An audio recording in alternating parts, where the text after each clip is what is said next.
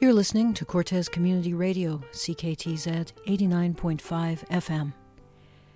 I'm Dee Clark, and this is Cortes Currents, which you can also access in text form at cortescurrents.ca.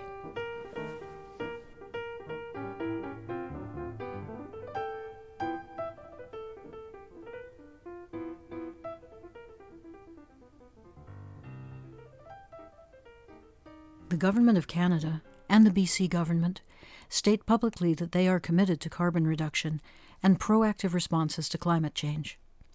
Yet both Canada and BC remain consistently among the world's top carbon emitters per capita. In 2019, Canada was actually the world's highest carbon emitter per capita. On the one hand, our government proposes initiatives that would improve energy efficiency and reduce emissions in sectors like transport or construction.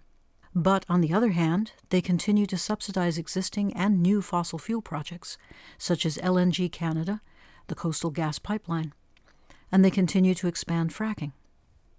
Canada's Liberal government spent $4.5 billion to purchase the Trans Mountain Pipeline in 2018, only to announce in spring 2022 that no further funding would be allocated to the project because cost overruns were nearing 70 percent. But wasting money might be the least of our problems. These fossil fuel projects have huge carbon impacts. I recently interviewed Jens Wieting of Sierra Club BC, and this is what he had to say about BC's fossil fuel projects. We're talking about millions of tons of emissions from methane leakage, uh, from processing gas for transportation. And then we also have to consider that the emissions will be even higher if we consider that burning all that gas, all those fossil fuels in other countries will cause even more emissions. So this is this is a really sobering, depressing stuff. Continuing to subsidize the fossil fuel sector, says Jens, guarantees that neither Canada nor BC will meet any of its carbon reduction targets. Some fossil extraction projects are now operating at a loss, which makes this not only an environmental, but also a financial failure. And if we include the potential liability for environmental damage, the net loss becomes enormous. And the taxpayer is likely to be left with the bill because no fossil extraction company has ever posted a bond or cleaning deposit that would actually cover the damage done. It appears that the Canadian government is throwing good money after bad investing in a losing proposition in every sense. And meanwhile, Canadians are feeling the impact of intensifying climate change, including residents of BC. Aside from the personal distress and loss resulting from ever more frequent fires, floods, landslides, smoke palls, collapsing permafrost, climate related damage is now worrying even the economists. They now think it may cost the Canadian economy some $25 billion a year by 2025. And actually, it gets worse.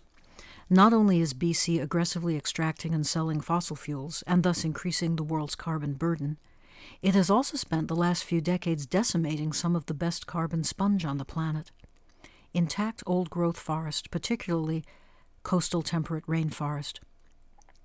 A resource surely now far more precious for its carbon absorbing and climate stabilizing capacity than for its fiber content. Until the early 2000s, BC's forest lands were a net carbon sink. They still absorbed more carbon annually than the amounts being released by logging activity. But as both logging and climate change inflicted increasing damage on the forest, forestry management as a sector has now become a net carbon emitter. In climate terms, BC's forests were once an asset, and they have become a liability. In a year with major wildfires, BC's forests might contribute over 200 million tons of CO2 to the province's total emissions. Well, just for comparison, total emissions from all non forestry sources, such as transport, industry, housing, and so on, hover around 60 to 70 million tons a year. But even in a year without major wildfires, our normal methods of forest management today amount to a net carbon emission of over 40 million tons of CO2, and almost all of it related to logging activity. For its own reasons, the BC government does not include these numbers in its annual greenhouse gas inventory.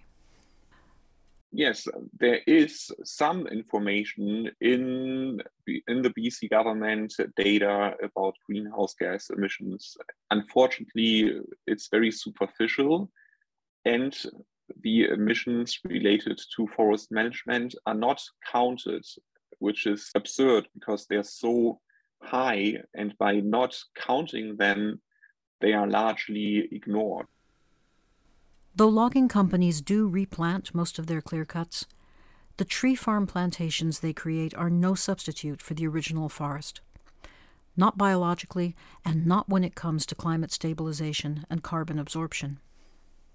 It takes way over 10 years after a clear cut to allow the smaller trees, the, the planted trees or the regrowing young trees, before they even get to the point where they can absorb more carbon compared to the ongoing loss from a clear cut. If you imagine a clear cut with the massive amounts of wood waste left behind, the exposed soils, the carbon emissions continue year after year after year. It takes a very long time before such a damaged, degraded landscape begins to absorb a little bit more carbon compared to the ongoing loss. In many cases, more than 13 years, more than 20 years, or even 30 years.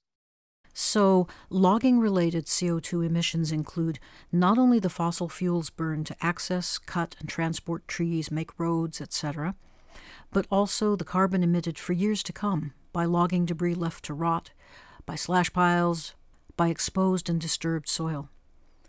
But the heaviest cost is the destruction of carbon absorbing mature forest, which raises the concentration of CO2 in the atmosphere.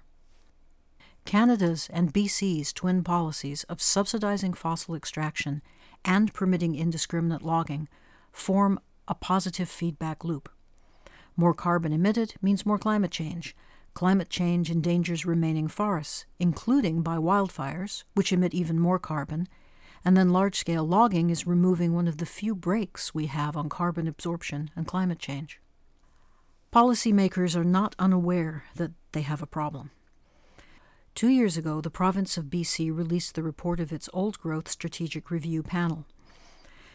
This report made 14 clear and specific recommendations, which, if acted on within a three year period, could begin to mitigate the damage being done to BC's last remaining old growth forest land and start restoring the forest's capacity to absorb carbon. We're now two thirds of the way through the timeline laid out in the OGSR report, and the province has achieved none of those 14 goals. Last November, after the release of yet another expert review committee's report, the TAP, or Technical Advisory Panel, the province released maps of about 5 million hectares of endangered old growth forest and announced that it would defer logging on about half of that area. So allegedly, 2.5 million hectares were going to be protected. But to date, the province has only announced about 1 million hectares worth of deferrals for the most at risk forests. The province has been rather vague about the status of already permitted logging in these deferral areas Satellite imagery, on site monitoring show that logging continues in areas proposed for deferral. So it appears that the province will not actually disallow or defer logging in those areas if permits were already issued. And that, of course, would make the deferral designation meaningless in those areas. As of 2021, at least half the area that the Horgan government announced it would protect was still open for logging. The province has failed to curb the liquidation of our old growth forests, and it has failed to provide effective alternatives for First Nations communities who depend upon the revenue from logging. We have to protect and restore uh, old growth forests, working with Indigenous peoples, making sure that no Indigenous nations is being forced to, to choose between impoverishment of the forests or impoverishment of their people we know the solutions uh, from the Great Bear Rainforest, and solutions are underway in Clayoquot Sound. This requires funding. The federal government has already committed to funding to allow the creation of new indigenous protected areas.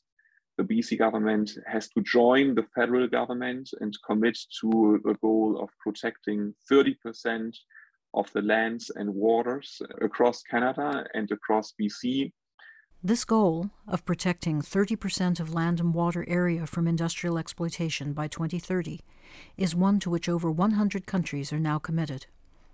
Canada's federal government has made this commitment 25% by 2025, 30% by 2030.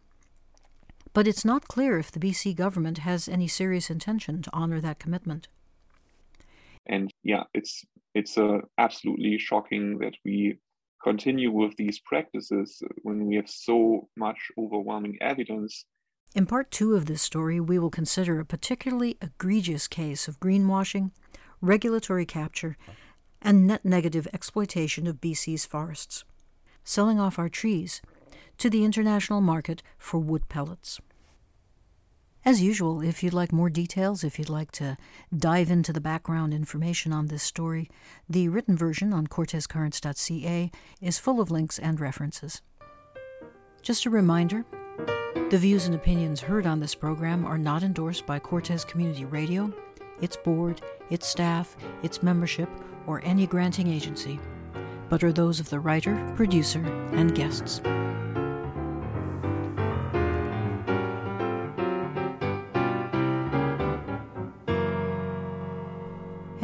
As always, thanks for listening.